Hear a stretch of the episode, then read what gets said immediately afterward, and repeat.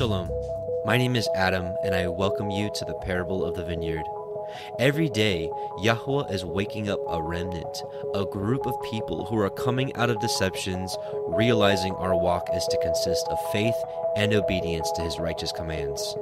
Each week, we read through and examine a portion of the Torah, allowing the Spirit of the Most High to guide, teach, and open our eyes and ears to the wondrous matters out of his law.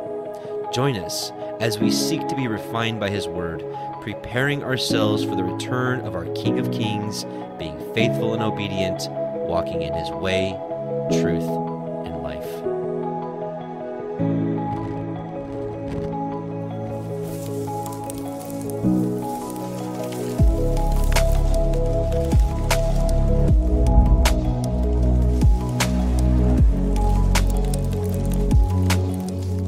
Shabbat Shalom and welcome back, brothers and sisters. Welcome to the Parable of the Vineyard YouTube live stream of our Torah portion reading. My name is Adam, your host, and I welcome you. Week 8.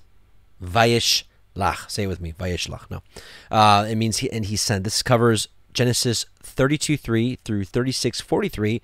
And lots to talk about. You got more Jacob and Laban stuff. You got Jacob and Esau and the almost war. You have Jacob wrestling with this entity? Is it is it Elohim? Is it an angel? We'll talk about that a little bit. Um, what else?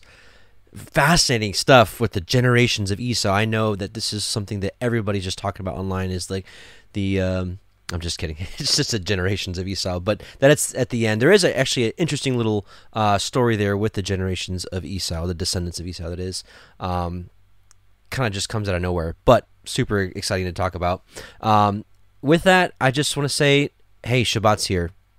I know for a lot of you, you look forward to it every week. We, we should be because this is like it's the best day of the week. So let's pray. Father, yeah, we just thank you so much for this week that we've had. Father, whether it was just easy or whether it was hard, challenges, trials, peace, whatever we had, Father, we just we we give you thanks. And Father, we just thank you for sending Messiah Yahusha that we may have forgiveness and everlasting life. Thank you for your word that you're revealing to us in these last days, and we thank you for the opportunity to study together abroad, the four corners of the earth. We love you. We bless you. May your Ruach HaKodesh help us as we study your Torah, that we may be faithful hearers and doers. Messiah Yahushua's name we pray. Hallelujah. Amen. Shabbat Shalom, y'all. Let's, uh, I don't have my shofar near me, so we're just going to do the old school shofar clip from like three years ago.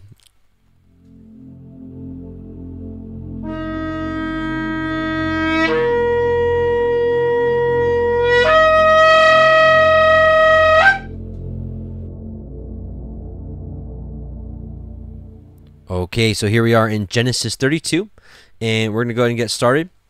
And we're actually going to read just the few, first few uh, verses just because I think it goes in hand with this week's Torah portion. So why not read the first two verses?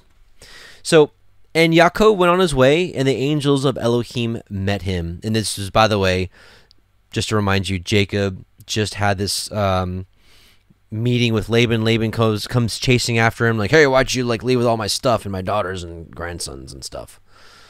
And why'd you steal my molten image Elohim?" And uh, Yah gives Laban a dream, like, "Don't touch him, or else." And so Laban's like, "Okay," and so he makes a pact with Jacob, uh, a covenant, and they eat a meal, and we'll see what happens here shortly. But anyway, so and Yaakov went on his way from this meeting, and the angels or messengers really is a better uh, translation of Elohim met with him. And when Yaakov saw them, he said, "This is Elohim's host," and he called the name of that place Machanaim. And Yaakov sent messengers before him to Esau his brother unto the land of Seir, the country of Edom. And he commanded them, saying, Thus shall you speak unto my master Esau.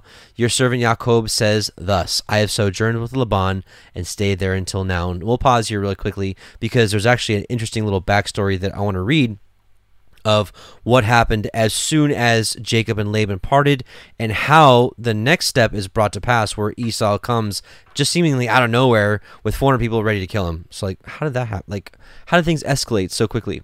And we'll see why. The book of Yashar fills us in. We're going to be reading chapter 31, verses 53 through 77. And just in case you're new, the book of Yashar was mentioned in the scriptures twice, once in uh, Joshua 10:13 and the other in 2 Samuel 1:18, both stating are these things not written in the book of Jasher. All right, here we go. And Jacob and Laban offered sacrifice, sacrifice upon the mount, and they ate there by the heap, and they tarried in the mount all night. And Laban rose up early in the morning, and he wept with his daughters, and he kissed them, and he returned to his place. And he hastened and sent off his son Beor, which we believe is the father of Balaam, so Laban being the grandfather of Balaam, who was 17 years old, with Abichorof, the son of Uz, the son of Nahor, with them were 10 men. So Laban sends off a, a, a group of people. And they hastened and went and passed on the road before Jacob, and they came by another road to the land of Seir. And they came unto Esau and said unto him, Thus says your brother and relative, your mother's brother Laban, the son of Bethuel. So, right as soon as Jacob and Laban have this pact, we're not going to hurt each other. Laban sends an you know emissaries to Laban. Have you heard? So gossip, you know, gossip, slander here. Have you heard what Jacob your brother has done unto me, who first came to me naked and bare, and I went to meet him, and brought him to my house with honor, and I made him great, and I gave him my two daughters for wives, and also two of my maids. And Elohim blessed him on my account, and he increased abundantly, and had sons and daughters and maidservants, which we know is a lie because he even admitted to Jacob that all these blessings came through Jacob, you know, from the Most High. He has also an immense stock of flocks and herds and camels and asses, and also silver and gold in abundance. And when he saw that his wealth increased, he left me while I went to shear my sheep, and he rose up and fled in secrecy. And he lifted up his uh, lifted up his wives and children upon camels, and he led away all his cattle and property which he acquired in my land. And he lifted up his countenance to go to his father Yitzchak to the land of Canaan. And he did not suffer me to kiss my daughters and their children, and he led my daughters as captives taken by the sword, and he also stole my gods, and he fled. And now I have left him the mountain of the brook of Jabbok, him and all belonging to him, and he lacks nothing. If it be your wish to go to him, then go, and there you will find him, and you can do unto him as your soul desires. And Laban's messengers came and told Esau all these things. So Laban, wicked man, he makes this pact with Jacob, like, hey, I'm not going to hurt you, you don't hurt me, and we'll be good. And so Laban, being the type of person that likes to scoot around promises or scoot around laws, which this is what we can glean from this you know one of the things we can glean from this torah portion is people try to bend and twist the rules to their own advantage. Like um well there's lots of different examples and we could i don't want to cover all those right now but you know how people try to twist rules and laws. Well i'll just say this. I recently ran into some people that i'm not going to name them by name but just want to share this with you that they had they had made the case that because they no longer consider themselves American citizens and they were people of Yah, that they can go into stores and just steal, and they just called it plundering instead of stealing. And you're like, wait a minute, no, that's that's still stealing, you know.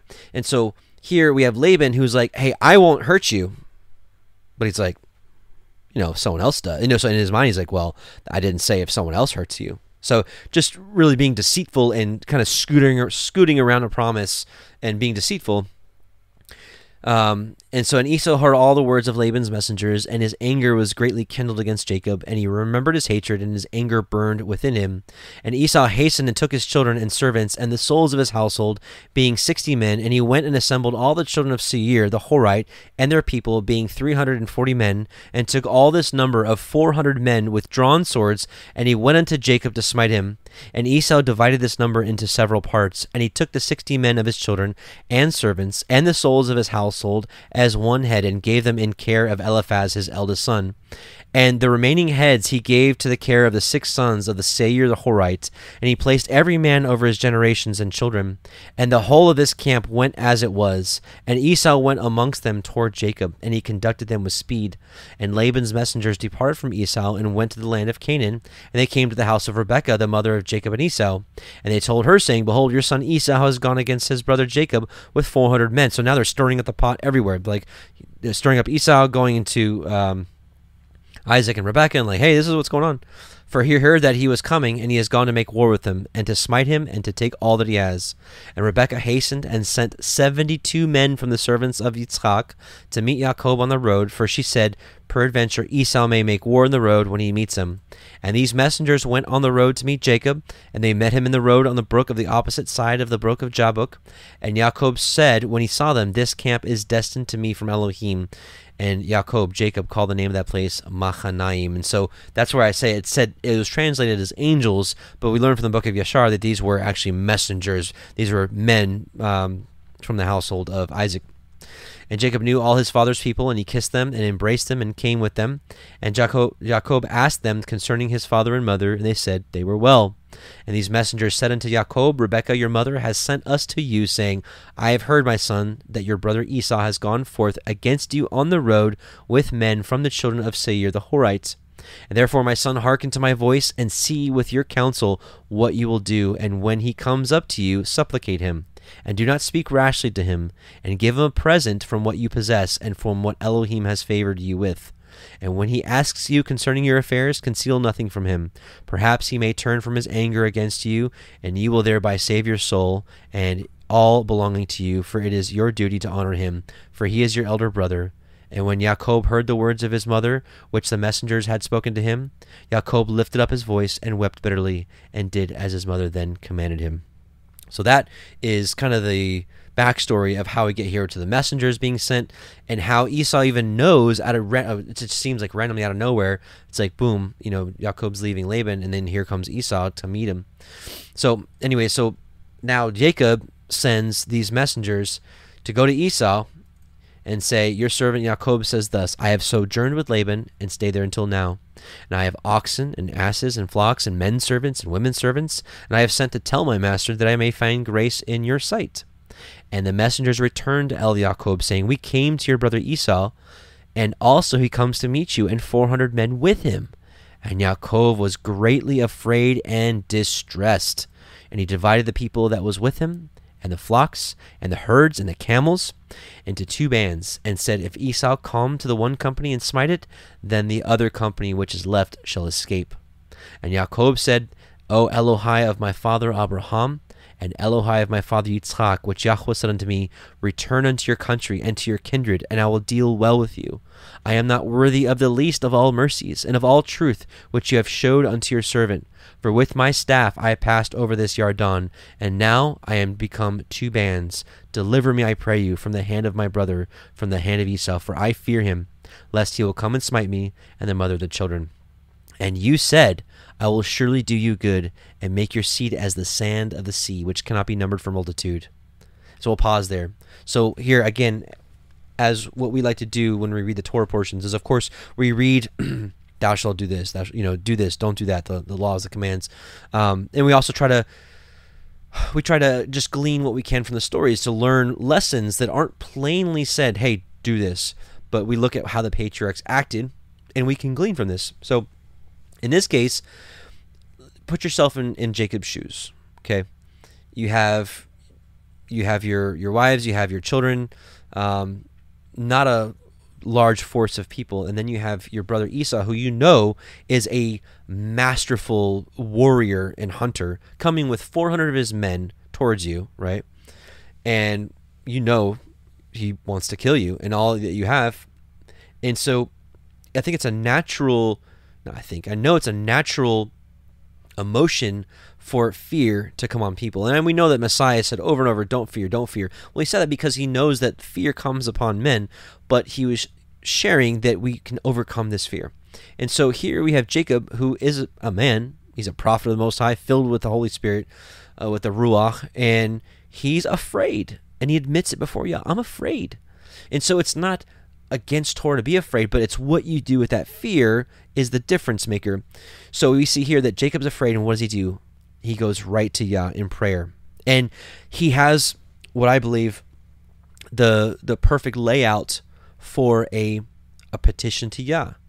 It goes with giving him reverence or acknowledging him who he is, giving him reverence, um, stating the issue at hand, the problem at hand, uh, giving scripture references that says, "Hey, you promised this," and then lastly asking for deliverance. It's like there's like a process. And you see this time and time again. You look at um, great men of the scriptures. King hezekiah uh, king jehoshaphat um, you look at the prophet elisha samuel uh, gideon many other situations where um, the situation at hand was nearly impossible for victory because the numbers are just ridiculous. And or it just t- totally out of balance. And and they're just like there's there's nothing we can do. Didn't you promise us this and this and this? Will you deliver us out of the hands of of so and so and it doesn't have to be war for us to to look at this and take an example. In any situation we're in when we're in trouble why don't we petition the Most High and say, We acknowledge who you are. You're the creator of heaven and earth, and you, through your Son Messiah, the Word, created everything in six days and rested on the seventh. And um, here's the issue at hand, you know, such and such is going on. And your word says, your word promises that, you know, anything asked in the name of Messiah, or um, if, if one anoints someone with oil and prays over them, they'll be healed, or, or the sick will be healed, and or whatever, or whatever the, the situation is, and then ask for that deliverance well, will the Most High hear us? Of course, that's up to Him. But our trust is in Him. Our fear is towards Him. So we take that fear and we put it in His hands. Just like Peter says, cast your cares upon Him because He loves you. So give it to Him. Say, I'm fearful, but I fear more. I fear you more. Deliver me from this situation. And that's what that's what Jacob did. And it's and and also we see that he prayed and he also took some wise steps. He uh, what does he say? He said. Um, he divided the the company uh, he divided the people into different companies. So like and they, he spread them apart. So he's like if esau goes after this one the other company will have enough time to flee. So there's a little bit of faith and there's a little bit of preparation too. And it, it reminds me of um, the last days that we're living in. I think people can go on you know multiple extremes. People can be um, all prepping you know, and like I'm gonna survive the tribulation because I'm gonna have ten years worth of food stored up, and I'm gonna have a, a, a an old missile missile silo as a bunker, and uh, you know I'll be able to hide under there for, for ten years if need to. Um, that's that's not trusting in Yah. And then there's people that are like, I have so much trust in Yah that I don't need anything, you know, and and that's that's great faith. But we have also examples of like Joseph, who you know, stored grain when knew hard times were coming. So, could it be a little bit of both? Could it be having total faith in Yah, but also being a little wise and saying, you know what, maybe it's not a terrible idea to have eh, maybe a little bit of storage of food. I don't know. I, am just, um, I'm just, we're looking at the Torah and we're trying to glean what we can from it. Does that mean that if you don't have any, like if you live in an apartment in New York and you got no no place to put any food storage and you only can store but does that mean you're not going to be okay? That's not what i'm saying at all because y'all can do everything anything. But i'm also saying that we place our trust in him and it's also good to have some wisdom to have some preparation. And that's what we see here in the torah. So all right let's keep going. So uh, where do we leave off so he asked for the deal. he's like, deliver me, I pray you, from the hands of my brother Esau, for I fear him. So he gives this fear into Yah's hands. He's like, I fear Esau, but he's like, I'm giving it to you, to Yah. And you said, Surely I will do you good and make your seed as the sand of the sea, which cannot be numbered for multitude.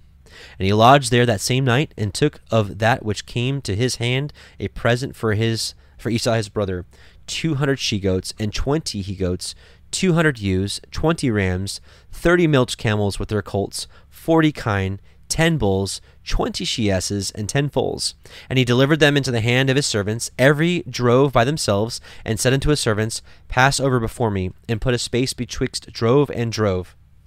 And he commanded the foremost, saying, When Esau my brother meets you, ask you, saying, Whose are you, and where do you go? And whose are these before you? Then you shall say, They be your servant Jacob's. It is a present sent unto my master Esau, and behold, he also is behind us. And so commanded he the second and the third and all that followed the drove, saying, On this manner shall you speak unto Esau when you find him. And say ye moreover, Behold, your servant Yaakov is behind us, for he said, I will appease him with the present that goes before me, and afterward I will see his face, and perchance he will accept of me. So went the present over before him, and he himself lodged that night in the company. So, faith and a little bit of preparation, he also did what his mother told him to do. So let's read, um, let's read Jasher 32 1 through 26. Excuse me. All right. Yashar 32 1 through 26.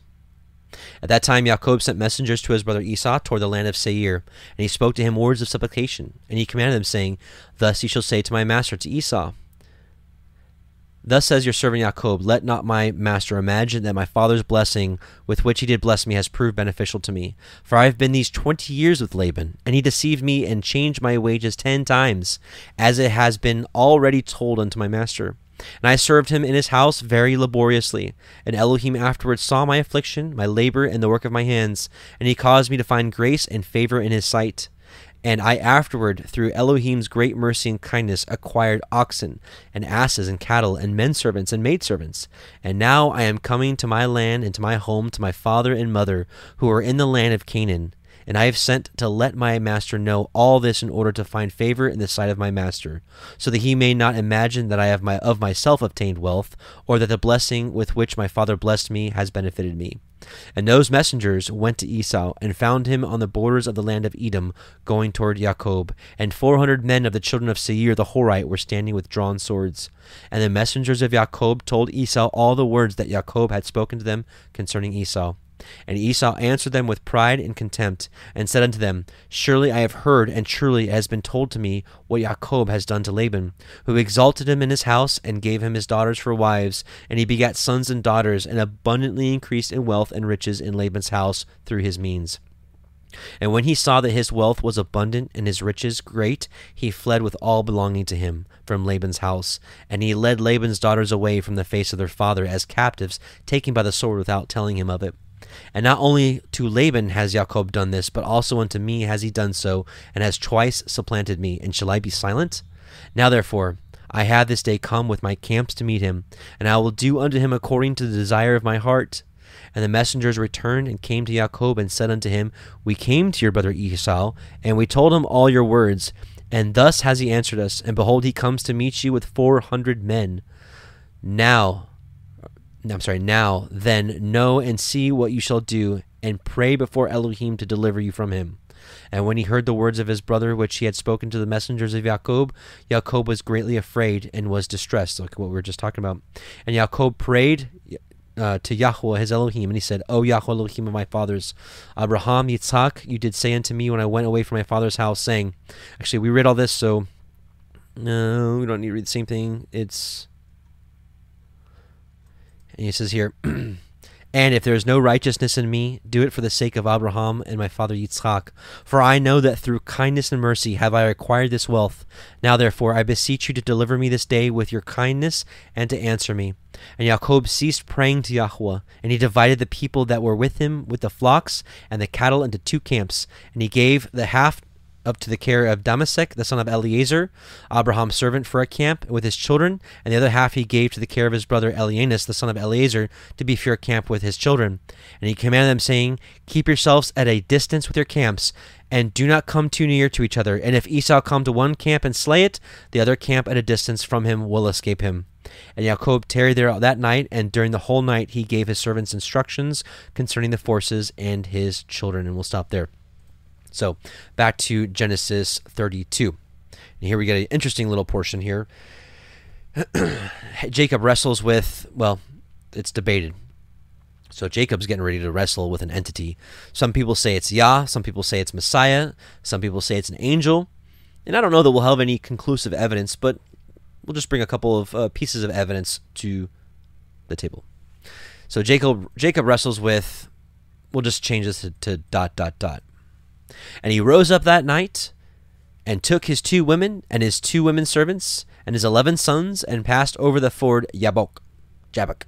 And he told them, and sent them over the brook, and sent them over that he had.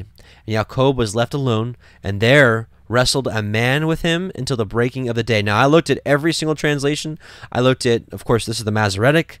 Um, I looked at the Septuagint, which is the Greek. I looked at the Aramaic. I looked at um, or not the the Aramaic's different. And I looked at uh, Yashar, and everything I can get my hands on. Everything says he wrestled a man, um, with him until the breaking of the day.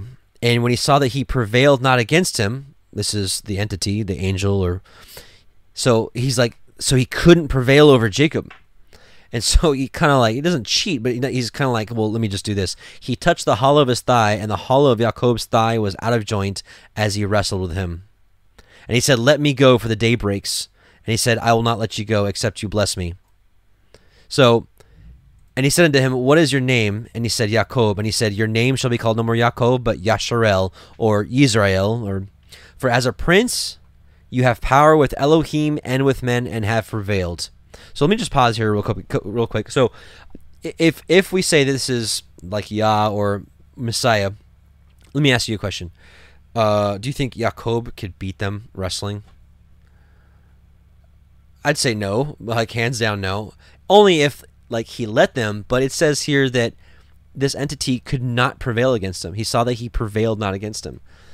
And so I'm just like, uh, if this was Messiah, no. I don't think Messiah would be would be withheld from being able to prevail against Messiah. Uh, and it says here, is he's talking to Jacob, for as a prince, you have power with Elohim and with men, and have prevailed. So like he basically won, um, but in order to like kind of stop it, the angel or you know whatever it was knocked his his uh, um, hip kind of out of joint, right? And um, it is it is kind of uh, said that Jacob kind of limped for the rest of his life. There's really no actual proof, but um, it's kind of just a, a saying. So I, how much credibility that is, I don't know. But the point is, is like I, I don't know. This isn't like life changing information because if it gets Messiah, well, not a really whole lot changes. If it's an angel, not a really whole lot changes. But you do have you see here that Jacob is wrestling with the overall point here is is um, you know people ask, well, are there sports in Torah? Yeah, there is.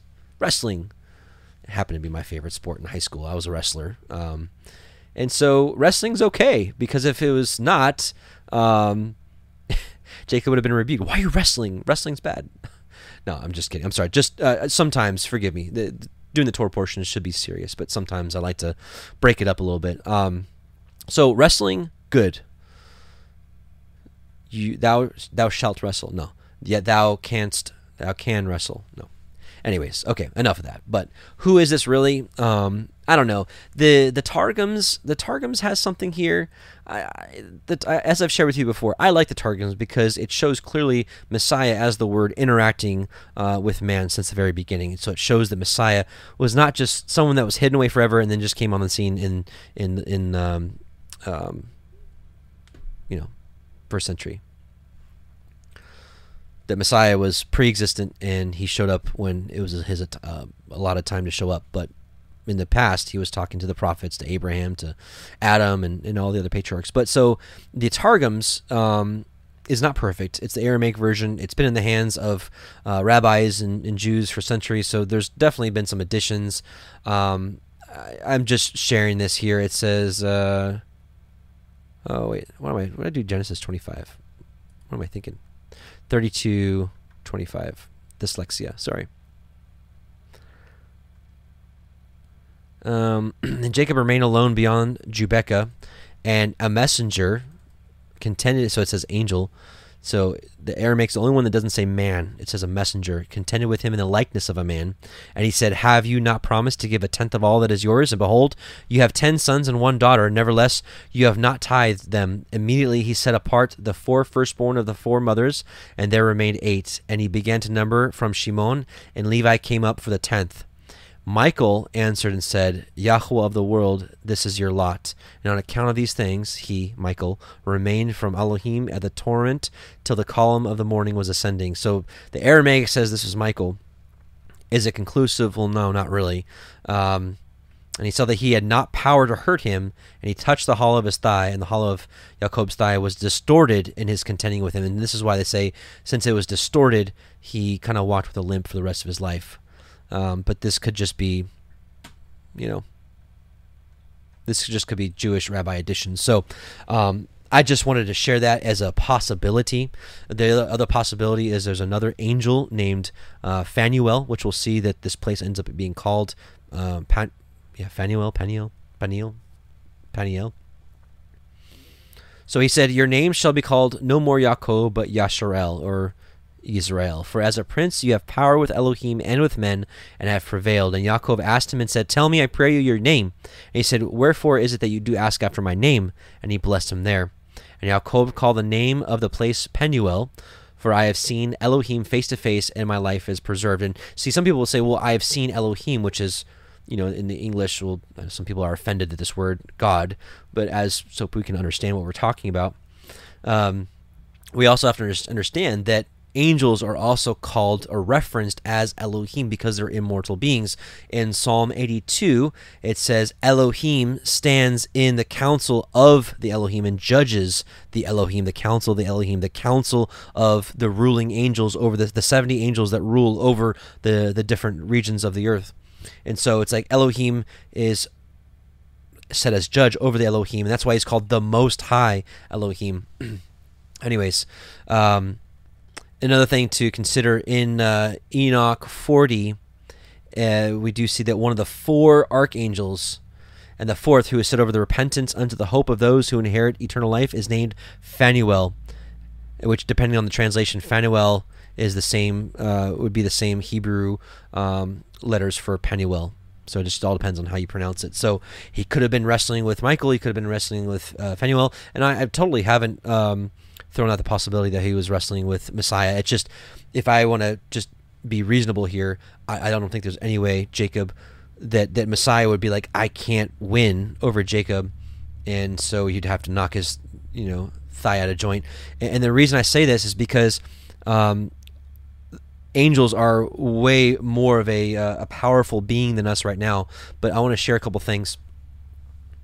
Uh, Psalm 8. Psalm 84 What is man that you are mindful of him, and the Son of Man that you visit him? For you have made him a little lower than the angels, and has crowned him with glory and honor. So, right now, a man in, in, in the state we are right now, not glorified, uh, we're way lower than angels. I mean, angels have complete superiority over us in intelligence and in, in force, um, everything, just hands down. But if man were, were given an exalted state or even a temporary exalted state, and you see this um, with, I mean, like Samson destroying the thousand people with a jawbone, uh, Abraham and his 318, uh, you know, destroying, you know, army of over 900,000. It's just ridiculous. And so momentarily, for that moment, they're like, they're given the power uh, like Elohim. So you made him to have dominion over the works of your hands. You have put all things under his feet. Elohim, who at sundry times and in, uh, uh, Hebrews one, Elohim, who at sundry times and in diverse manners spake in times past unto the fathers by the prophets, has in the last days spoken unto us by his Son, whom he has appointed heir of all things, by whom also he has made the worlds, who being the brightness of his glory and the express image of his person, and upholding all things by the word of his power, when he had by himself purged our sins, sat down at the right hand of the Majesty on high, being made so much better than the angels. So Messiah Yahusha is above the angels, he has by inheritance obtained a more excellent name than they. For unto which the angels said he at any time, You are my son, this day have I begotten you. And again, I will be a father to him, and he shall be a son to me. Be to me a son. And again, when he brings the first begotten into the world, he said, Let all the angels of Elohim worship him. And of the angels, he said, Who makes his angels spirits and his ministers a flame of fire. But unto the Son he says, Your throne, O Elohim, is forever and ever. A scepter of righteousness is the scepter of your kingdom. You have loved righteousness and hated iniquity. Therefore, Elohim, even your Elohim, has anointed you with the oil of gladness above your fellows. And you, Yahweh in the beginning has laid the foundation of the earth, and the heavens are the works of your hands. They shall perish, but you remain, and they shall all wax old as does a garment. And as a vesture shall you fold them up, and they shall be changed. But you are the same, and your years shall not fail. But to which of the angels said he at any time, Sit on my right hand until I make your enemies a footstool? Listen, this is the function. So, um, while angels are way more glorified and more powerful and stronger and more intelligent than man. But listen, this is the role of the angels when the reign of Elohim is here and eternal life. Are they not all ministering spirits sent forth to minister for them who shall be heirs of salvation? So these angels, um, I'm not going to call them servants. How can I call an angel a servant? Um, uh, like especially where how we are now, like they're way more uh, you know exalted than us but i just want to kind of just travel through the scriptures a little bit and just share a couple things first john 3 2 says beloved now are we the sons of elohim and it does not yet appear what we shall be but we know that when he shall appear we shall be like him for we shall see him as he is so man at the resurrection or at the coming of Messiah and his reign, man will be like Messiah in, in that regard. And this is not me saying it, this is what the scriptures say. Romans 8:17 and if children then heirs heirs with Elohim and joint heirs with Messiah. So almost given like in a an equal share in a state with Messiah. So if we, we suffer with him that we also may be glorified together. And there's much more to add to that, but what, I, what I'm what I'm getting at essentially is I think Jacob may have been given temporary glorified power that he had was able to prevail over the angel and had more strength in that. Uh, and so, anyways, I think we spent enough time on this. Um, again, it's not this doesn't change your walk, so I don't I didn't want to spend too much time. I, th- I think I spent a little more time than I wanted to, but since it's highly debated, I just wanted to just I don't really have a dog in the fight. It doesn't to me it doesn't change, but I just want to share my opinions of why I think this is an angel, um, literally one of the messengers, not Messiah, or literally Yah himself. Just my opinion. Um, so, and also, uh, I meant to share this earlier with um, when I was talking about the uh, the prayer that Jacob he gave. He, he shared his weakness with Yah. He's like, I'm afraid of, of Esau. And I just want to share this real quick. It says right here, this is the book of Elijah, chapter 6, verse 4. If he were honest in acknowledging his weaknesses before Elohim, then would Yahweh make his weaknesses to become strengths unto him. And that's kind of just what happened if you think about it. He, he acknowledged his weakness that I'm, I'm, I'm fearful of my brother Esau, and look what he did. He gave him immense strength to overcome the angel or whoever it was. So think about that, and that's really what's to, to really glean from all this is what's the Torah here is we have weaknesses, and it's a weakness to be fearful. Because if we were perfect, there'd be no fear. Be like, well, Esau's coming. Yah's with me. I'm good. Right? But he's a man. And he had weaknesses, and so do we. And so if we if we give to Yah, like, this is a weakness of mine, whatever it is, would you take it from me? He can turn that into a strength. And I know that firsthand that he can do that. I'm a witness in my own life. And I'm very thankful. Genesis 33 1. And Jacob lifted up his eyes and looked, and behold, Esau came, and with him four hundred men. And he divided the children unto Leah, and unto Rachel, and unto the two handmaids. And he put the handmaids and their children foremost, and Leah and after her, and her children after, and Rachel and Joseph hindermost. And he passed over before them, and he bowed himself to the ground seven times until he came near to his brother. And Esau ran to meet him, and embraced him, and fell on his neck, and kissed him, and they wept. And he lifted up his eyes, and saw the women and the children, and said, Who are those among you? And he said, The children which Elohim has graciously given your servant. The handmaids came near, they and their children, and they bowed themselves. And Leah also with her children came near and bowed themselves, and came and after came Joseph near and Rachel, and they bowed themselves. And he said, What do you mean by all this grove which I met, or drove which I met? And he said, These are to find grace in the sight of my master. And Esau said, I have enough, my brother. Keep that you have unto yourself. And Jacob, Jacob said, No. And he said, Nay. I pray you, if now I have found grace in your sight, then receive my present in my hand. For therefore have I seen your face, as though I had seen the face of Elohim, and you were pleased with me. Take, I pray you, my blessing that is brought to you, because Elohim has dealt graciously with, with me, and because I have enough. And he urged him, and he took it. And he said, Let us take our journey, and let us go, and I will go before you. Praise Yah! Deliverance is found. I mean, surely Esau was coming to kill him, and Jacob is like, falls before Yahweh, I'm afraid of my brother. Deliver me. These are the promises you have.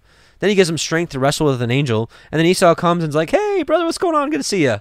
And Jacob's probably like, great to see you too. Thank you so much. Right? So we saw in last Torah portion, Laban pursuing him, uh, Jacob, hot, you know, hot pursuit, ready to just take him down. And what did Yah do? He interceded and was like, don't touch him. That's my guy.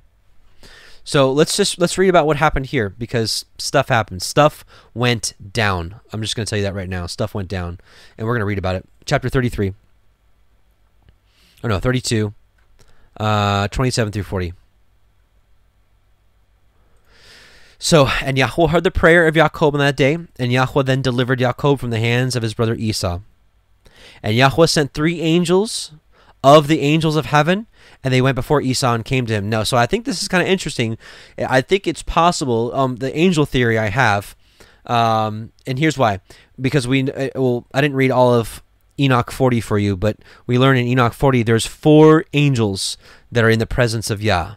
It's Michael, Raphael, Phanuel, and oh no, what's wrong with me?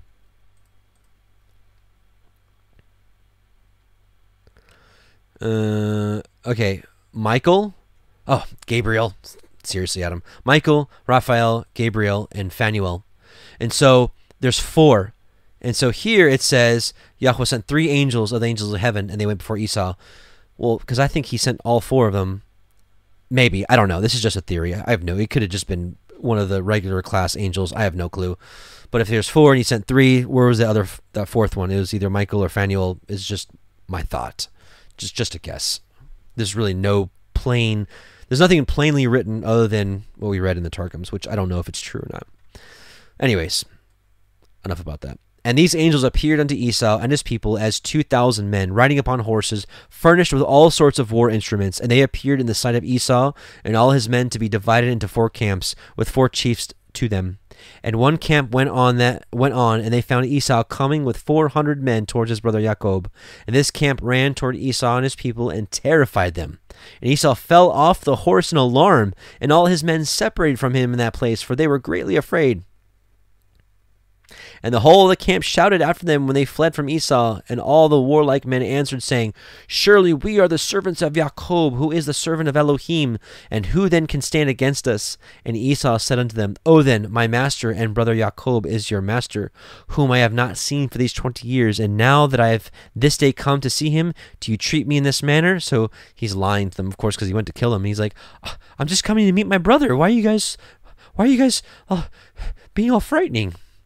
And the angels answered him, saying, As Yahweh lives, were not Jacob of whom you speak your brother, we had not let one remaining from you and your people, but only on account of Jacob we will do nothing to them. And this camp passed from Esau and his men, and it went away. And Esau and his men had gone from them about a league when the second camp came towards him with all sorts of weapons. And they also did unto Esau and all his men as the first camp had done to them. And when they had let it uh, let I'm sorry, let it to go on, left it to go on, sorry. Behold, the third camp came toward him, and they were all terrified. And Esau fell off the horse, and the whole camp cried out and said, Surely we are the servants of Jacob. Who is the servant of Elohim, and who can stand against us? And Esau again answered them, saying, O then, Jacob, my master, and your master is my brother, and for twenty years I have not seen his countenance. And hearing this day that he was coming, I went this day to meet him, and do you treat me in this manner? And they answered him and said unto him, As Yahweh lives, were not Jacob your brother, as you do say, we had not left a remnant from you and your men, but on account of Jacob, of whom you speak, being your brother, we will not meddle with you or your men. And the third camp also passed from them, and he still continued his road with his men toward Jacob, when the fourth camp came towards him, and they also did unto him as his men the others dead done. And when Esau beheld the evil which the four angels had done to him and to his men, he became greatly afraid of his brother Jacob, and he went to meet him in peace. And Esau concealed his hatred against Jacob because he was afraid of his life on account of his brother Jacob, and because he imagined that the four camps that had that he had lighted upon were Jacob's servants. So this is how Esau's mind was changed so quickly, just like we saw with Abraham. Then when he was down with the Philistines. Um, um, what, what's his name? Um, Abimelech had a dream, and Yah, Yah was like, Abraham's my guy, and you have his wife. Give him back his wife. If you don't, I'm going to kill you and everything you have. And Abimelech, Abimelech was like, I'm sorry. So, this is what happened to Esau. He's like, I'm sorry. Hi, Jacob. Good to see you. So, back to Genesis 33. 13. And he said unto him, My master knows that the children are tender, and the flocks and herds, so now they're going with Esau. The flocks and herds with young are with me, and if men should overdrive them one day, all the flock will die. Let my master, I pray you, pass over before his servant, and I will lead on softly, according as the cattle that goes before me, and the children be able to endure until I come unto my master unto Seir. And Esau said, Let me now leave you with some of the folk that are with me. And he said, What needs it? Let me find grace in the sight of my master. So Esau returned that day on his way unto Seir. And Yaakov journeyed to Sukkot, and built him a house, and made Sukkot booths for his cattle. Therefore the name of the place is called Sukkot. And Yaakov came to Shalem, a city of Shechem, which is in the land of Canaan, when he came from Padan Aram and pitched his tent before the city, and bought a parcel of a field where he had spread his tent at the hand of the children of Hamor, Shechem's father, for a hundred pieces of money. And he erected there an altar and called it Elohai Yasharel. Okay. 34. And Dinah, or Dinah, however you want to pronounce it, the daughter of Leah, which she bore unto Jacob, went out to see the daughters of the land. And when Shechem, the son of Hamor, the Hivite, prince of the country, saw her, he took her and lay with her and defiled her. And his soul clave unto Dinah, the daughter of Jacob, and he loved the damsel, and spoke kindly unto the damsel. And Shechem spoke unto his father Hamor, saying, Get me this damsel to be my woman, my wife. And Jacob heard that he had defiled Dinah his daughter, now his sons were with his cattle in the field, and Jacob held his peace until they were come. And Hamor, the father of Shechem, went out unto El Yaakov to commune with him. And the sons of Yaakov came out of the field when they heard it. And the men were grieved, and when and they were very wroth, because he had wrought folly in Yashrael, in lying with Yaakov's daughter, which thing ought not to be done. And Hamor communed with them, saying, The soul of my son Shechem longs for your daughter. I pray you give her him to be his woman and make ye marriages with us, and give your daughters unto us, and take our daughters unto you. And ye shall dwell with us, and the land shall be before you. Dwell and trade you therein, and get you possessions therein. And Shechem said unto her father and unto her brethren, Let me find grace in your eyes, and what ye shall say unto me, I will give. Ask me never so much dowry and gift, and I will give according as ye shall say unto me. But give me the damsel to be my woman. And the sons of Jacob answered Shechem and Hamor his father deceitfully and said, and said, because he had defiled Dinah their sister. And they said unto them, We cannot do this thing, to give our sister to one that is uncircumcised, for that were a reproach unto us. But in this will we consent unto you, if you will be as we be, that every male of you be circumcised. Then we will give our daughters unto you, and we will take your daughters to us, and we will dwell with you, and we will become one people. But if he will not hearken to us to be circumcised, then we will take our daughter and we will be gone. And their words pleased Hamor, and Shechem Hamor's son. And the young man deferred not to do the thing, because he had delight in Jacob's daughter. And he was more honorable than all the house of his father. And Hamor and Shechem his son came unto the gate of their city, and communed with the men of their city, saying, These men are peaceable with us. Therefore let them dwell in the land, and trade therein. For the land, behold, it is large enough for them. Let us take their daughters to us for women, and let us give them our daughters. Only herein, only so only in this way will the men consent unto us for us to dwell with us, for to dwell with us, sorry, to be one people. If every male among us be circumcised as they are circumcised. Now listen, this is then this is the motivation behind doing it. Like they're like, we all have to cut a bunch of skin off because listen, no man truly wants to cut off a piece of uh, you know skin down there and that's why it was a big test for Abraham. He was, he was like, okay, okay. And so you'd think that an entire town would they want to be circumcised to just so that their their prince can you know marry this Hebrew woman? Shall not their cattle and their substance and every beast of theirs be ours? So it was a funny, it's like, haha, they're rich. Come on, they'll be ours. Only let us consent unto them, and they will dwell with us. And unto Hamor and unto Shechem his son hearkened uh, all that went out of the gate of his city, and every male was circumcised, all that went out of the gate to his city. And it came to pass on the third day, when they were sore, that two of the sons of Jacob, Shimon and Levi, Dinah's brethren, took each man his sword, and came upon the city boldly, and slew all the males. And they slew Hamor and Shechem his son with the edge of the sword, and took Dinah out of Shechem's house, and went out. The sons of Jacob came upon the slain, and spoiled the city, because they had defiled their sister. They took their sheep, their oxen, their asses, and that which was in the city, and that which was in the field, and all their wealth, and all their little ones, and their women took they captive, and spoiled even all that was in the house. And Jacob said unto Shimon and Levi, Ye have troubled me to make me stink among the inhabitants of the land, among the Canaanites and the Perizzites, and I being few in number, they shall gather themselves together against me, and slay me, and I shall be destroyed, I and my house. And they said, Should he deal with our sister as a harlot? So here he is, Jacob again is like, oh man, they're all gonna war against us and they're gonna they're gonna beat us. And so I'm not judging Jacob, but it seems like that maybe fear of I can't say there was fear of battle because we read in um, especially in Yashar that he's he's a mighty warrior defeating giants and all sorts of things, but maybe he's just trying to avoid uh, confrontation, which is not wrong. It's it's actually it's very powerful for a man of war who is very mighty to desire peace. And some say that's a a, a big part of uh, being humble is knowing that you can do something, knowing that you have that you can be powerful with the sword, but sheathing it. So let's take a look at uh, the Jasher account because it's kind of kind of interesting, if I can be honest. There's a little more details that I want to share with you. Yashar Jasher 33. We're going to read 5 through 14. At that time, some of the women of the inhabitants of the land went to the city of Shechem to dance and rejoice with the daughters of the people of the city. And when they went forth, then Rachel and Leah, the wives of Jacob, with their families, also went to behold the rejoicing of the daughters of the city. So it's like a like a party or like a like a parade or like a festival. They're like, let's go, let's go check it out. And Dinah, the daughter of Jacob, also went along with them. and they saw the daughters of the city, and they remained there before these daughters, whilst all the people of the city were standing by them to behold their rejoicings. so sorry. And all the great people of the city were there. And Shechem, the son of Hamor, the prince of the land, was also standing there to see them. And Shechem beheld Dinah, the daughter of Jacob, sitting with her mother before the daughters of the city. And the damsel pleased him greatly. And he there asked his friends and his people, saying, Whose daughter is that sitting amongst the women, whom I do not know in this city? And they said unto him, Surely this is the daughter of Jacob, the son of Isaac, the Hebrew, who has dwelt in the city for some time.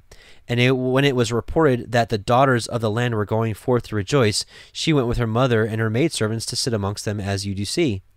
And Shechem beheld Dinah, the daughter of Jacob, and when he looked at her, his soul became fixed upon Dinah.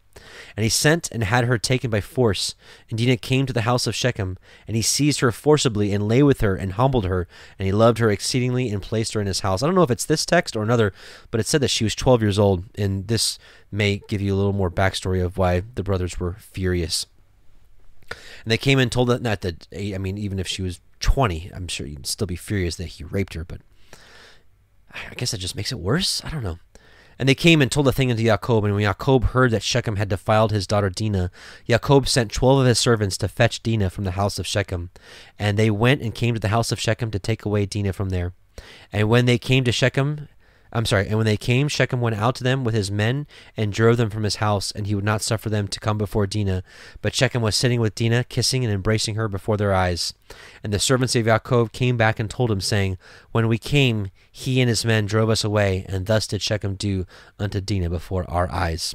Now we're to go, we're to skip down. It's an interesting part here, so um, if you want more details, but we're to skip down to verse 44. The whole chapter is pretty interesting. But 40 verse 44, but herein will we consent to you to give you our daughter, and we will take and we will also take unto ourselves your daughters, and will dwell amongst you, and be one people as you have spoken. If you will hearken to us, and consent to be like us, to circumcise every male belonging to you as we are circumcised, and if you will not hearken to us, to have every male circumcised as we are circumcised, as we have commanded, then we will come to you and take our daughter from you and go away. And Shechem and his father Hamor heard the words of the sons of Jacob, and the thing pleased them exceedingly. And Shechem and his father Hamor hastened to do the wishes of the sons of Jacob, for Shechem was very fond of Dinah, and his soul was riveted to her.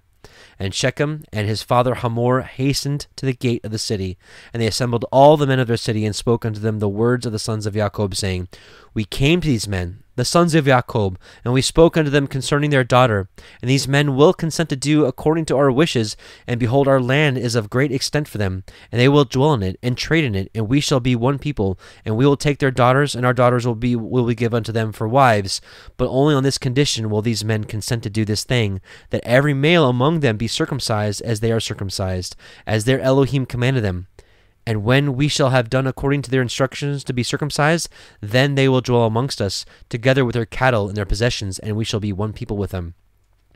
And when all the men of the city heard the words of Shechem and his father Hamor, then all the men of their city were agreeable to this proposal. Because, like, why would they want to cut that, cut themselves down there? Well, it was only the proposition of all the that all their material wealth, all of Jacob's Jacob's material wealth being theirs, so they'd be rich through it. And they obeyed to be circumcised, for Shechem and his father Hamor were greatly esteemed by them, being the princes of the land. And on the next, next day, Shechem and Hamor his father rose up early in the morning, and they assembled all the men of their city into the middle of the city, and they called for the sons of Jacob, who circumcised every male belonging to them on that day and the next. And they circumcised Shechem and Hamor his father, and the five brothers of Shechem, and then everyone rose up and went home, for this thing was from Yahweh against the city of Shechem, and from Yahweh was Simeon's counsel in this matter, in order that Yahweh might deliver the city of Shechem into the hands of Jacob's two sons. Now, let's go to uh, 34. and we'll read till verse 37. A lot of reading in the short portion. And the number of all the males that were circumcised were six hundred and forty five men and two hundred and forty six children. But Chiddekem, the son of Pered, the father of Hamor, and his six brothers would not listen unto Shechem and his father Hamor, and they would not be circumcised. For the proposal of the sons of Jacob was loathsome in their sight, and their anger was greatly aroused at this, that the people of the city had not hearkened to them. And in the evening of the second day, they found eight small children who had not been circumcised, for their mothers had concealed them from Shechem and his father Hamor, and from the men of the city. And Shechem and his father Hamor sent to have them brought before them to be circumcised. When Hiddekem and his six brothers sprang at them with their swords and sought to slay them. And they sought to slay also Shechem and his father Hamor, and they sought to slay Dinah with them on account of this matter. And they said unto him, What is this thing that you have done? Are there no women amongst the daughters of your brethren the Canaanites that you wish to take unto yourselves daughters of the Hebrews, whom you knew not before, and will do this act which your fathers never commanded you? Do you imagine that you will succeed through this act which you have done? And what will you answer in this affair to your brethren the Canaanites, who will come tomorrow and ask you concerning this thing? And if your act shall not appear just and good in their sight, what will you do for your lives and me for our lives in your not having hearkened to our voices? And if the inhabitants of the land and all your brethren, the children of Ham, shall hear of your act, saying, On account of a Hebrew woman did Shechem and Hamor his father, and all the inhabitants of their city do that which they have been unacquainted with, and which their ancestors never commanded them, where then will you fly, or where where um, where conceal your shame all your days before your brethren, the inhabitants of the land of Canaan? Now, therefore, we cannot bear up against this thing which you have done, neither can we be burdened with this yoke upon us, which our ancestors did not command us. Behold, tomorrow we will go and assemble all our brethren, the Canaanitish brethren, who dwell in the land, and we will all come and smite you, and all those who trust in you, that there shall not be a remnant left from you or them. And when Hamor and his son Shechem and all the people of the, the city heard the words of Chiddekem and his brothers, they were terribly afraid of their lives at their words, and they repented of what they had done. And Shechem and his father Hamor answered their father Hiddekem and his brethren, and they said unto them, All the words which you spoke unto us are true.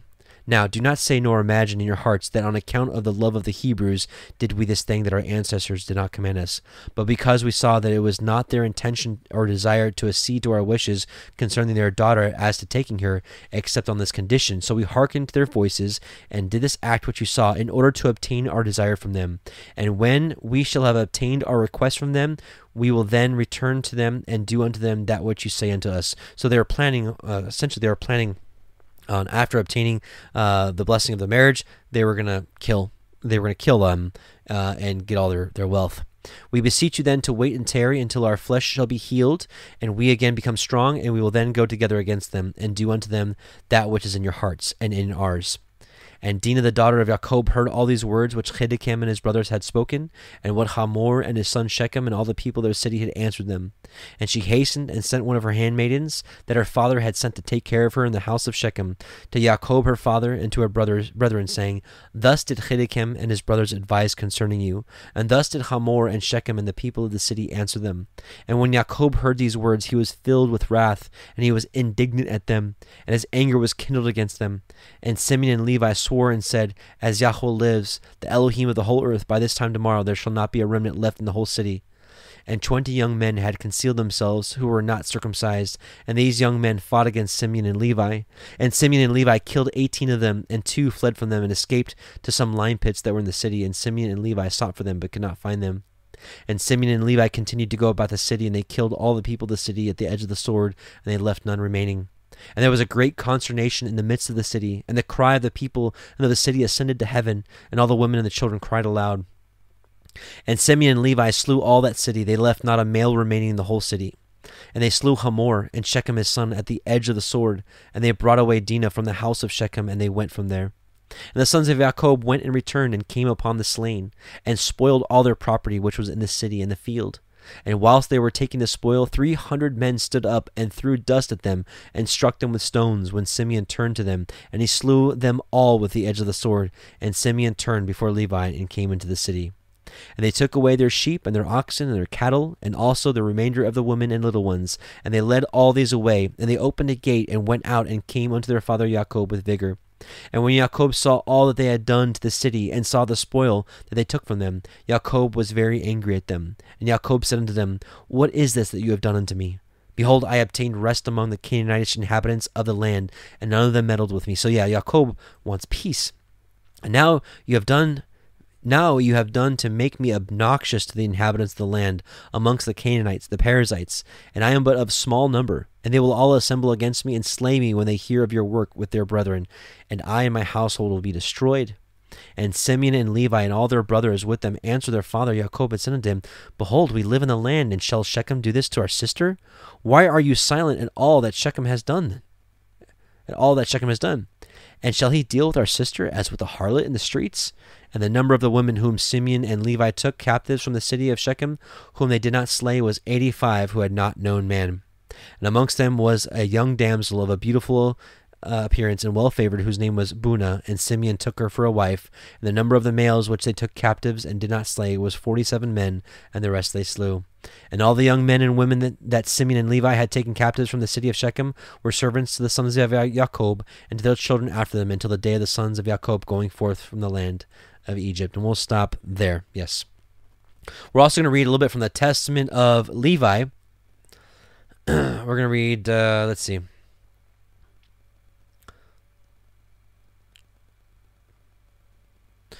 So here's Levi in heaven. Thereupon the angel opened to me the gates of heaven, and I saw the holy temple, and upon the throne of glory the Most High. And he said to me, Levi, I have given you the blessing of the priesthood until I come and sojourn in the midst of Israel.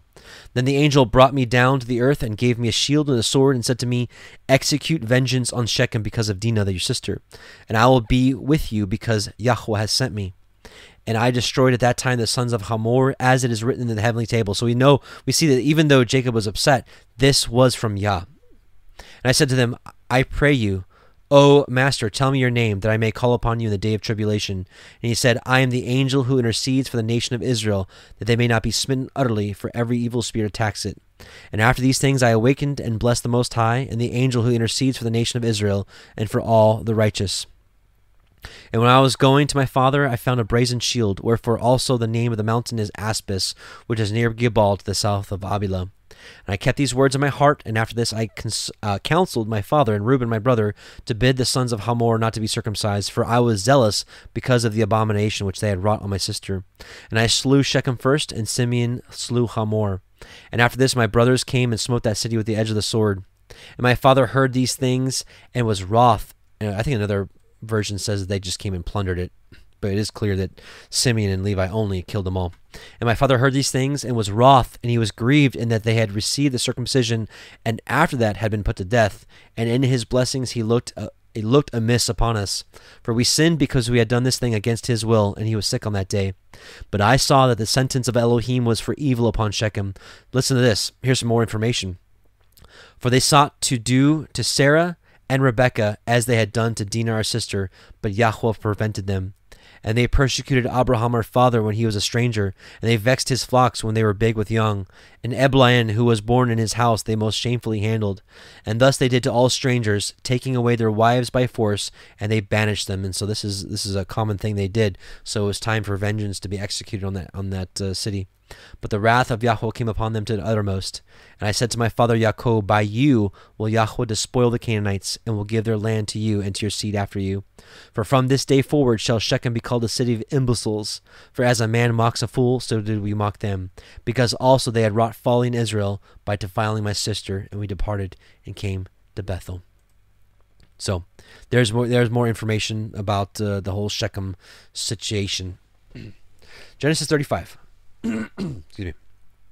And Elohim said unto El Yaakov, Arise, go up to Bethel, and dwell there, and make there an altar unto Elohim that appeared unto you when you fled from the face of Esau your brother. Then Yaakov said unto his household, and to all that were with him, Put away the strange Elohai that are among you, and be clean, and change your garments, and let us arise, and go up to Beth El, and I will make there an altar unto Elohim, who answered me in the day of my distress, and was with me in the way which I went. And they gave unto El Jacob all the strange Elohai which were in their hand, and all their earrings which were in their ears, and Jacob hid them under the oak which was by Shechem. And so some people will be asking, like, why did they have these false gods all in their house? Here's where the Targums are, kind of nice, just to be honest.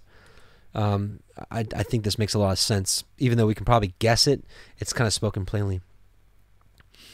Um, here's the Aramaic. And Jacob said to the men of his house and to all who were with him, Put away the idols of the peoples which are among you, which you took from the temple of Shechem. So they plundered Shechem. And purify you from the uncleanness of the slain whom you have, and change your raiment. And here, verse 4 And they delivered into Jacob's hands all the idols of the people which were in their hands, which they had taken from the temple of Shechem, and the jewels that had been in the ears of the inhabitants of the city of Shechem, in which was portrayed the likeness of their images, and Jacob hid them under the terebinth that was near to the city of Shechem. So that makes a lot of sense to me. So, all right, let's keep going. Um, where are we? Okay, back to Genesis 35. Verse 5. And they journeyed, and the terror of Elohim was upon the cities that were round about them, and they did not pursue after the sons of Jacob. It's a pretty cool story in the book of Yashar. If you want to read it, um, you read uh, Yashar uh, 34, verse 38 through 35, 25. Um, long story short, all the inhabitants of Canaan heard about them slaying uh, Shechem, and they all came together to war against them. And uh, we'll, we'll read a, a little part of this actually read the whole story, and um, it just expounds on what's going on here. And once again, you see Isaac and Jacob both praying, and the fear came across all the Canaanites. Uh, let's see. So here's the um, here's the prayers. And all the kings of the Amorites, I'm sorry, not all the Canaanites, but all the Amorites came and took their stand in the field to consult with their counselors what was to be done with the sons of Jacob. For they were still afraid of them, saying, Behold, two of them slew the whole city of Shechem. And Yahweh heard the prayers of Isaac and Jacob and filled the hearts of all these kings' advisers with great fear and terror that they unanimously exclaimed, Are you so silly this day? Or is there no understanding in you that you will fight with the Hebrews? And why will you take a delight in your own destruction this day? Behold, two of them came to the city of Shechem without fear or terror and they killed all the inhabitants of the city, that no man stood up against them? And how will we be able to fight with them all? Surely you know that their Elohim is exceedingly fond of them, and has done mighty things for them, such as have not been done from the days of old, and amongst all the Elohim of the nations, there is none that can do unlike unto his mighty deeds. So the fame of Yahweh was being spread abroad through these trials, the trials that Israel and his sons went through, or Jacob and his sons went through, the nations heard. It's the same thing with Egypt. Um, when they came out of Egypt and the parting of the Red Sea and all the plagues, and it's like all the inhabitants are like melting with fear. And there's nothing new under the sun. We'll read about that here, I think, in a second. Um, I know, did I put the verses up here? I didn't. How couldst I do such a thing? Exo 15 we're going to see in the Song of Moshe, it's a song of history and prophecy, I believe. Um, so I believe this is end time stuff. Who is like you, O Yahweh, among the Elohim? Just like the Amorites said, this this Elohim is mightier than all the Elohim.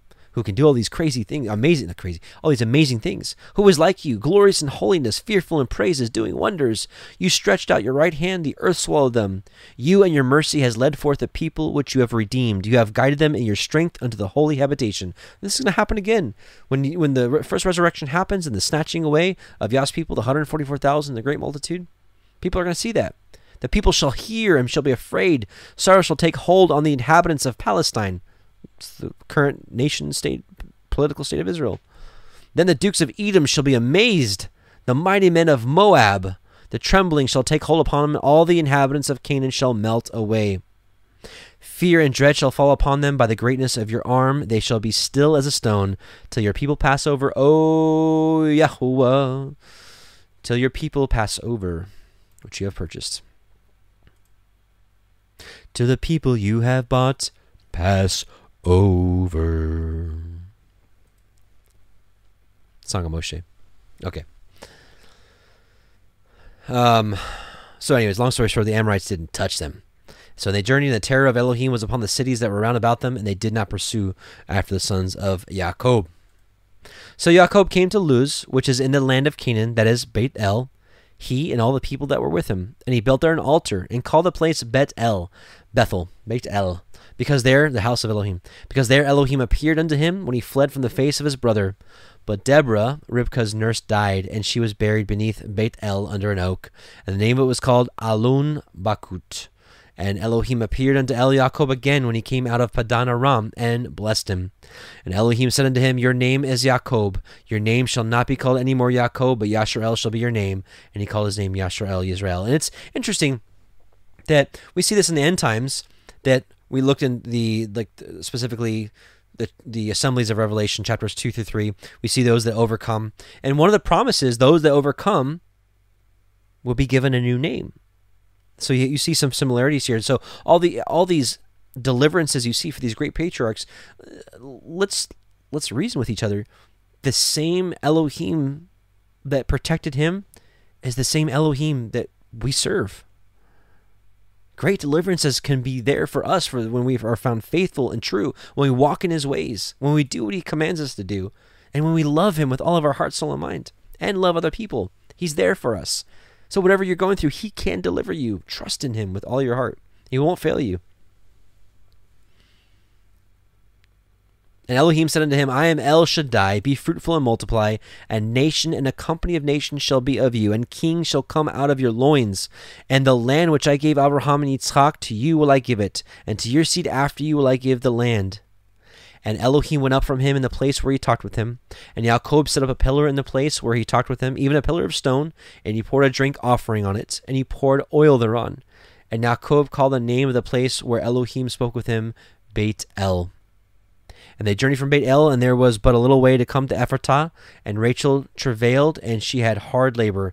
And it came to pass, when she was in hard labor, that the midwife said unto her, Fear not, you shall have this son also. And it came to pass, as her soul was in departing, for she did die, for she died, that she called his name Ben-Oni, but his father called him Ben-Yamin. And Rachel died, which was buried in the way to Ephratah, which is Beit Lechem. Yeah, and and we remember it's sad, really sad, because this was, of course, Jacob's love. And you could say to yourself, you know, these are more testings, just like we saw Abraham was tested. Eh, Jacob's going through all these hard times and and all these deliverances, and then all of a sudden his wife dies, and he could just it could be a test from his heart, be like, because he could, it, if he wasn't a righteous man, he could have been like, really, after all this, my my young wife dies, and the one I served for really 14 years. Anyways, he didn't. He just trusted in Yah continually. Especially if, you know, if we lose a loved one, if we really believe that we'll see them in, in, the resurrection and we'll be with them forever. No, it doesn't help. It's it should help a little bit, but and we know it's hard. But in any case. And Jacob set a pillar upon her grave, that is the pillar of Rachel's grave unto this day. And Yasharel journeyed and spread his tent beyond Migdal Eder. And it came to pass when Yasharel dwelt in that land that Reuben went and lay with Bilhah his father's concubine, and Yasharel heard it. the sons of Yaakov were 12. And this is kind of a, just an interesting passage. You're just like, whoa, what that happen? Um, if you haven't seen our Testament of the 12 Patriarchs series, I would highly encourage you to, to watch the Reuben study because Reuben messed up bad, but that's all. We don't get anything else here in the Torah. And what we find out in the Testament of Reuben that he messed up and he messed up bad, but he repented with all his heart and became a really good man. And he was he was refined through his prayers, his fasting, and his humbling of himself. We don't get any of that in the Torah. But I'd highly recommend you can either read it, just the Testament of Reuben, chapters one through two. You'll read all about the story and how um, he was chastened and and and he was pained in his body, um, but he kind of I don't want to use the the term redeemed himself, you know, because someone might be offended at that. But hopefully you understand the my my meaning behind that is um, he did wrong, but then he repented and did right. How about that? How about that? All right, let's keep going. And it came to uh, no 23, 35, 23. The sons of Leah, Reuben, Jacob's firstborn, and Shimon, and Levi, and Yehuda, and Yissachar, and Zebulun, the sons of Rachel, Joseph, and Benjamin, the sons of Bilhah, Rachel's handmaid, Dan, and Naphtali. The sons of Zilpah, Leah's handmaid, Gad, and Asher. These are the sons of Jacob, which were born to him in Padan Aram. And Jacob came unto Elitzchak his father unto Mamre, unto Kiryat Arba, which is Hebron, which where Abraham and Yitzchak sojourned. In the days of Yitzchak were a hundred and fourscore years. And Yitzchak gave up his ruach, spirit, and died, and was gathered, gathered unto his people, being old and full of days. And his son, sons Esau and Yaakov buried him. Let's go to 36. Okay, last chapter. Now, these are the generations of Esau. So, uh, last chapter is all about the generations of Esau, and there's two neat little things, little nuggets we can pull from here. One of them pretty cool, one of them pretty wild. Now these are the generations of Esau. Who was Edom? Esau took his woman of the daughters of Canaan, Ada, the daughter of Elon, Elon, Elon, Elon, the Hittite, and Aholibama, the daughter of Anna, the daughter of Sibon, the Hivite, and Basemath, Ishmael's daughter, sister of Nebaioth. And Ada bore to Esau Eliphaz, and Basemath bore Reuel. And let's pause there with Reuel and we'll look at an interesting lineage of some of you that uh, may have studied this out already. Some of you that are, are, new, this might be some interesting information. We look at Job. We there's a lot of speculation of where he came from, um, those type of things. Some say the book of Job was the oldest book ever because they're just not realizing really his genealogy and where he came from. Um, but let's look at this Genesis 36, 2 through 4. Esau took his wives of the daughters of Canaan, Ada, the daughter of. Oh, so we read this already. So, and Ada bare to Eliphaz, to Esau Eliphaz, and Basemath bare Reuel. So let's look at this. So, Reuel. And these are the sons of Reuel, Esau's sons, Duke Nahath, Duke Zerah. So we're going to look. So from Esau came um, Reuel, Reuel ber Zerah. And here we go a little bit later. And Bela died, and Jobab, the son of Zerah of Bozrah. So Esau, Reuel, Zerah, Jobab. Who's Jobab? Anybody know Jobab of Bozrah of maybe Uz? This is the Septuagint, the Greek. We're going to read, uh, let's see.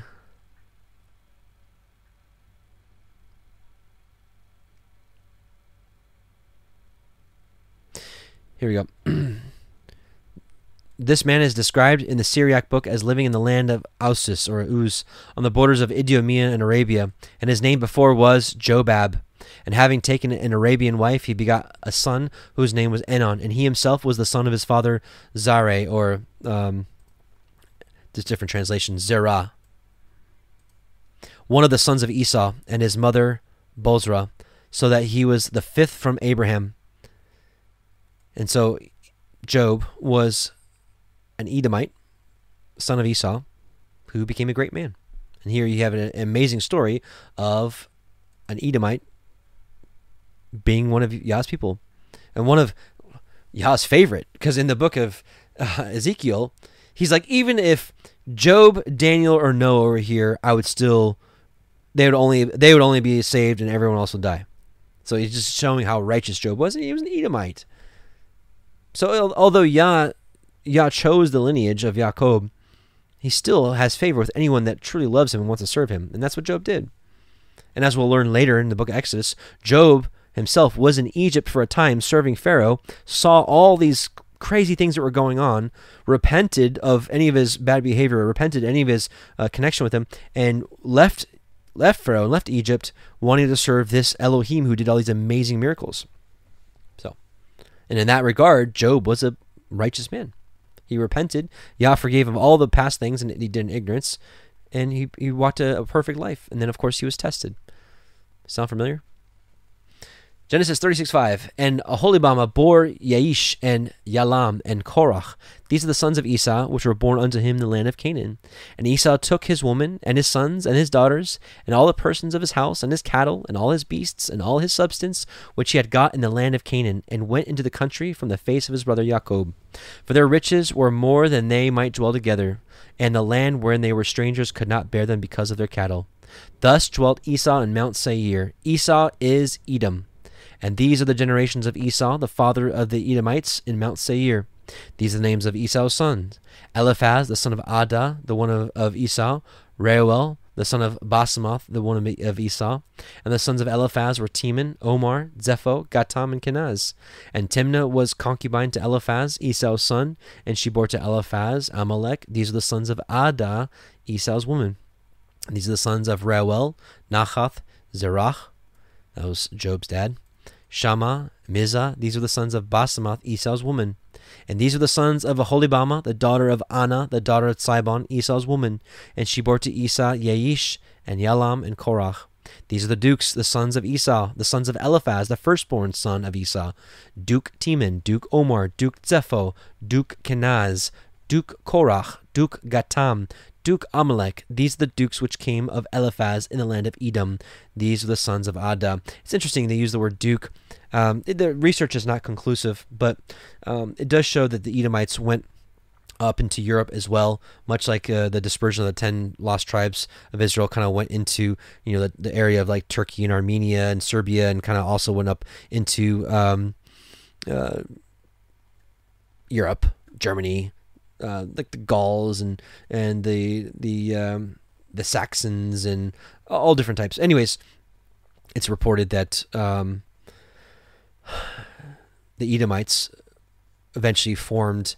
Um, became what was uh, a lot of the Greeks, um, the Romans specifically, um, but it's also reported that you know they went into like uh, areas um, where now, of course, is um, England, United Kingdom.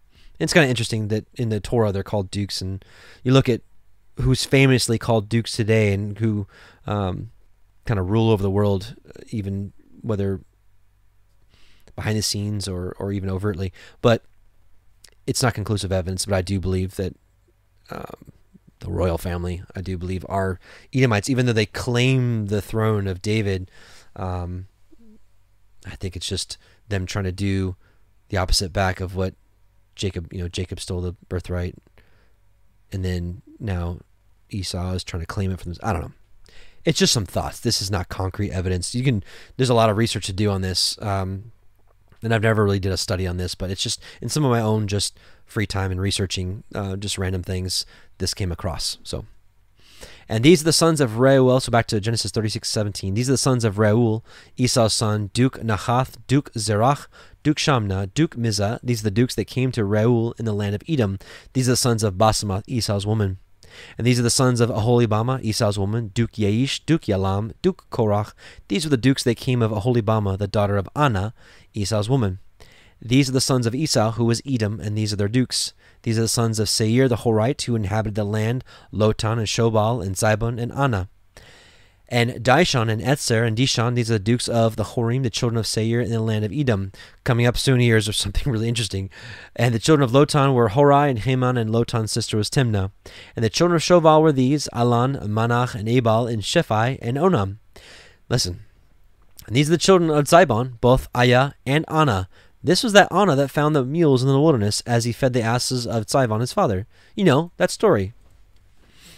That story that we don't find anywhere except for Jasher. And it just so casually says it. And it's like, you know, this is that Anna that found the mules in the wilderness as he fed the asses of Zivon his father. The Torah just kind of just puts it out there like, hey, that's that story that you know about. And you're like, well, where's the story? It's nowhere in the 66 book canon. It's nowhere in all the Apocrypha. It's nowhere in the Dead Sea Scrolls. It's in one place the book of Yashar. It's a pretty interesting story. This was that, and it just stops everything because really, even even in Job, it wasn't like this is Job, the king of you know the the king, uh, the one who was tested by Elohim. But this story, it's like it stops the whole lineage. It's like you know this is that Anna that found the mules in the wilderness. This must be a pretty profound story or interesting story, uh, to say the least. And uh, I'd like to uh, read that for you. And first of all, we'll uh, I want to share this. And these are the children of Zibion, both uh, Aja and Anna. This was that Anna that found the mules. So you're like, okay, so he found mules. So what? But the Hebrew word is yamim. It was only used in all of Scripture one time, and it says meaning is uncertain. Perhaps meaning mules or hot springs. They don't even really know, but it was used one time in the, in the not even just the Torah, all of Scripture. Well, let's actually read where this came from. It's in um, Jasher 36, 28 to 35. So this is going over the also going over the uh, lineage of Esau. And the sons of Shobal were Alvan, Manath, Ebal, Shepho, and Onam. And the sons of Zibion were Aja and Anna. This was that Anna who found the Yemim, and we just saw that. This is that Anna that found the Yemim. This is that Anna who found the Yemim in the wilderness when he fed the asses of Zibion his father. Now here's the story. And while he was feeding his father's asses, he led them to the wilderness at different times to feed them. And there was a day that he brought them to one of the deserts on the seashore, opposite the wilderness of the people. And whilst he was feeding them, behold, a very heavy storm came from the other side of the sea, and rested upon the asses that were feeding there, and they all stood still. And afterward, about 120 great, terrible animals came out from the wilderness at the other side of the sea, and they all came to the place where the asses were, and they placed themselves there. And those animals from their middle, listen to this, listen to this, and those animals from their middle downward were in the shape of the children of men. And from their middle upward, some had the likeness of bears, and some had the likeness of kephas, with tails behind them from between their shoulders reaching down to the earth, like the tails of the ducheephath. I've researched these terms and it's just all over the place. But these were these were chimeras, half breeds, half man, half animal. And these animals came and mounted and rode upon the asses and led them away, and they went away into this day.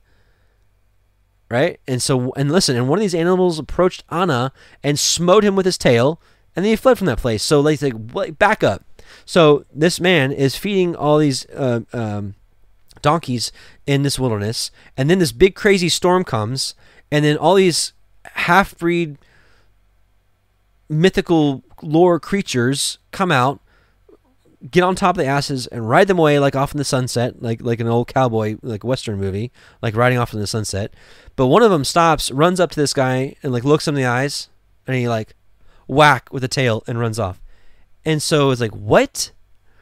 So and when he saw this work he was exceedingly afraid of his life and he fled and escaped to the city no kidding, right? And he related to his sons and his brothers all that had appeared to him, and many men went to seek the asses but could not find them. And Anna and his brothers went no more to that place from that day following. No kidding. For they were greatly afraid of their lives. And this is probably why the Torah pauses and like, oh yeah, this was that Anna that found the mules, because it was a wild story. Anyways. And the children of Anna were these Dishon, Aholibama, the daughter of Anna, and these are the children of Dishon.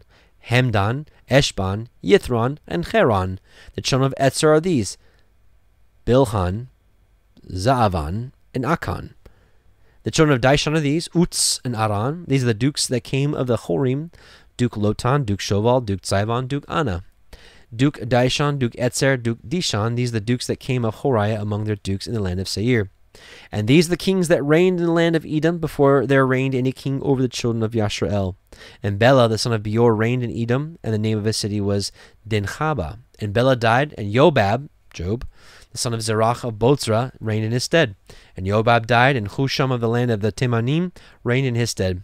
And Husham died, and Hadad, the son of Bedad, who smote the Midian in the field of Moab, reigned in his stead, and his name of the city was, and this story is also in Jasher.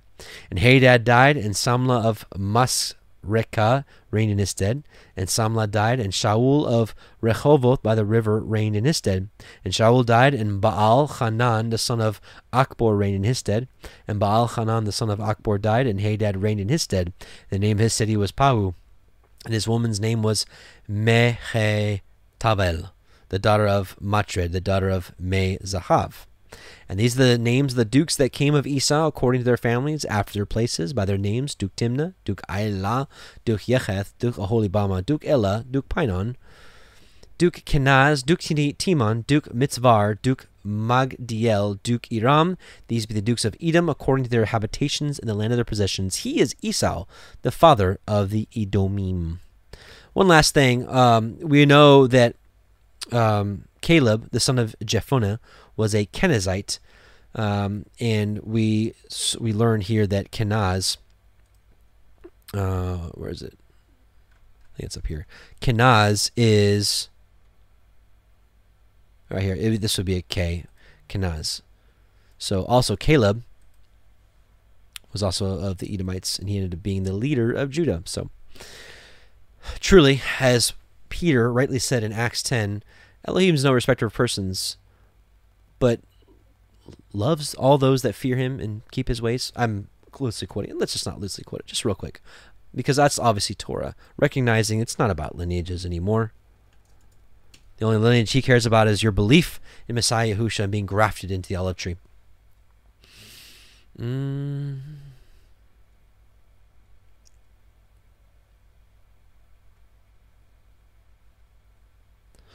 Then Peter opened Acts ten thirty four. Peter opened his mouth and said, "Of a truth, I perceive that Elohim is no respecter of persons, but in every nation he that fears him and works righteousness is accepted with him." Hallelujah, praise Yah. Brothers and sisters, our Torah portion is over. I pray that it was a blessing for you in some way. Maybe you learned something, maybe you didn't. Uh, nevertheless, we got to study the word of Yah together. Praise be to Yahweh, who is the revealer of wisdom, and who's who sent his amazing son Yahusha, our King and our High Priest and our leader to come and offer himself for us to be raised to everlasting life. And as we read the scriptures earlier, if we're found righteous, none of us can declare to be such.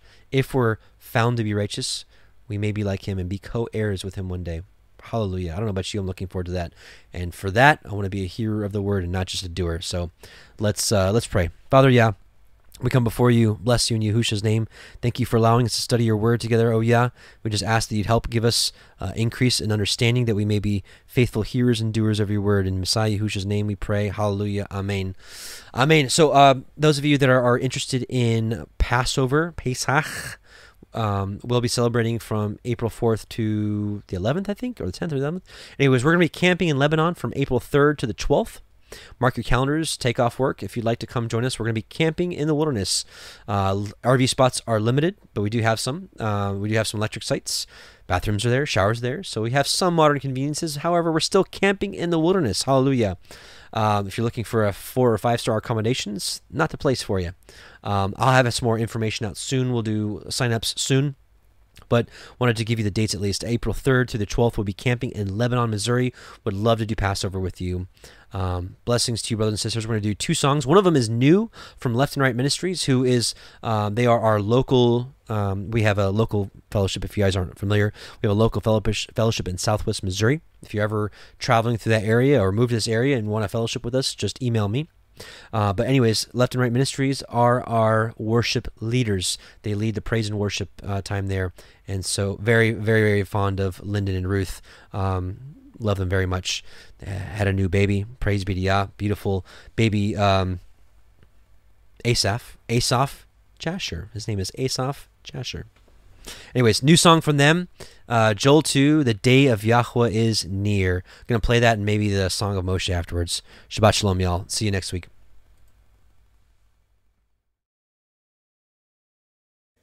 Blow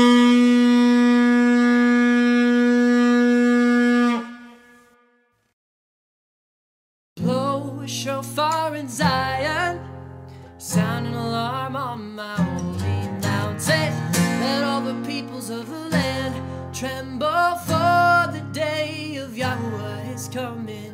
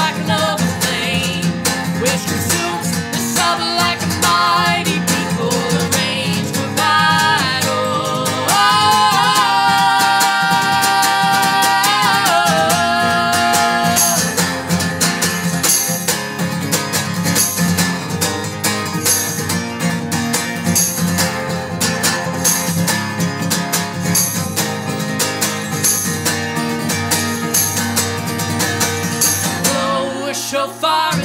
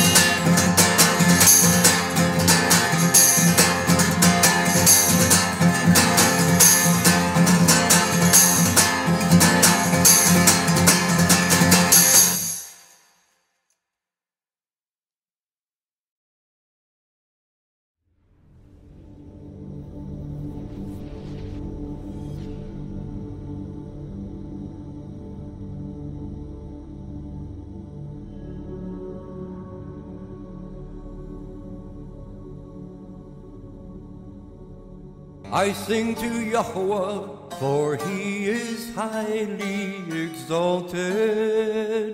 The horse and its rider he has thrown into the sea.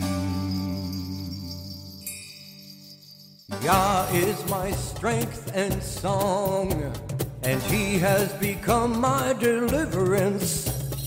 He is my El and I praise him, Elohim of my Father. And I exalt him. Yahweh is a man of battle. Yahweh is his name. He has cast Pharaoh's chariots and his army into the sea. And his chosen officers are drowned in the sea of reeds. The depths covered them. They went down to the bottom like a stone.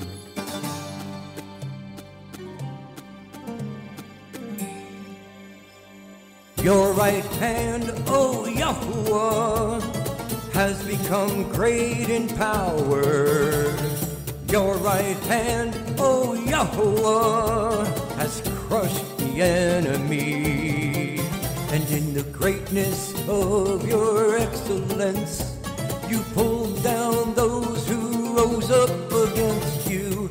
You sent forth your wrath it consumes them like stubble, and with the wind of your nostrils, the waters were heaped up.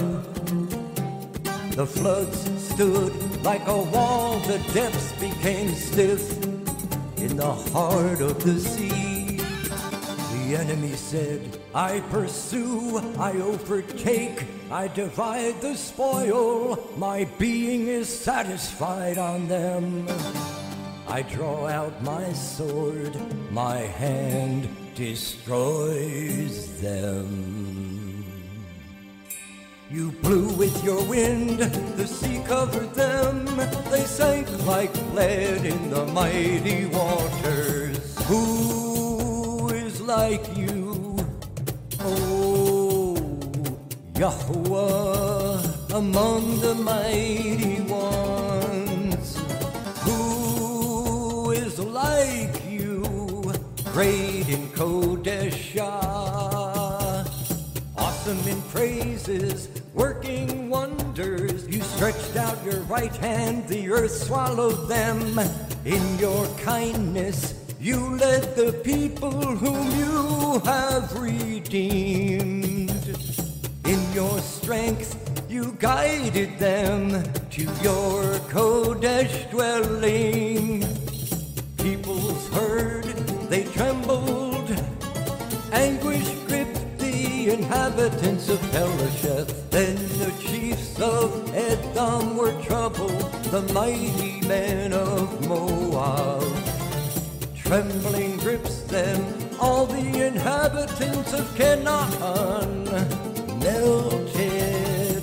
Fear and dread fell on them by the greatness of your arm. They are as silent as a stone until your people pass over, O Yahuwah. Until the people whom you have bought pass over. You bring them in and plant them in the mountain of your Yahuwah, which you have made for your own dwelling, the Mikdash, O Yahuwah, which your hands have prepared. Yahweh reigns forever and ever.